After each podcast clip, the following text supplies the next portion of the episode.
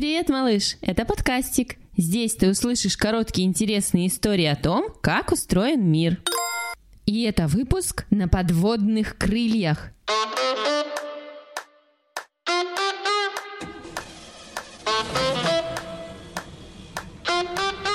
Ты знаешь, малыш, что есть корабли с крыльями? Зачем они им? Куда лететь кораблю? Корабль на то и корабль, чтобы плыть по воде.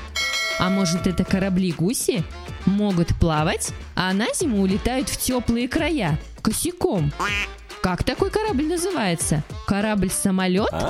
У крылатых кораблей крылья находятся под водой. Поэтому такие корабли плывут на подводных крыльях. У этих крыльев специальная форма, а прикреплены они к дну. Заставляют корабль двигаться двигатели. Когда он разгоняется очень быстро, он приподнимается на крыльях над водой. В воде остаются лишь двигатели. В воздухе гораздо легче двигаться, чем в воде, поэтому корабль, летящий на подводных крыльях, плывет очень быстро. Название у таких кораблей тоже про скорость.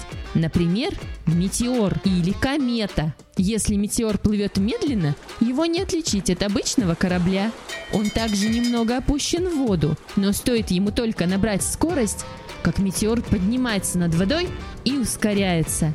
Таких кораблей много в Санкт-Петербурге. Они возят людей по Неве и Финскому заливу на экскурсии в парки и замки.